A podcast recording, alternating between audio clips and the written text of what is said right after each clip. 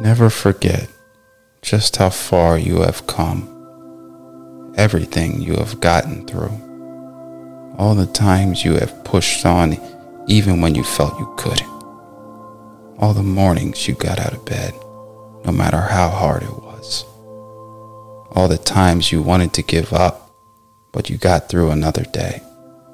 Never forget how much strength you have learned and developed along the way.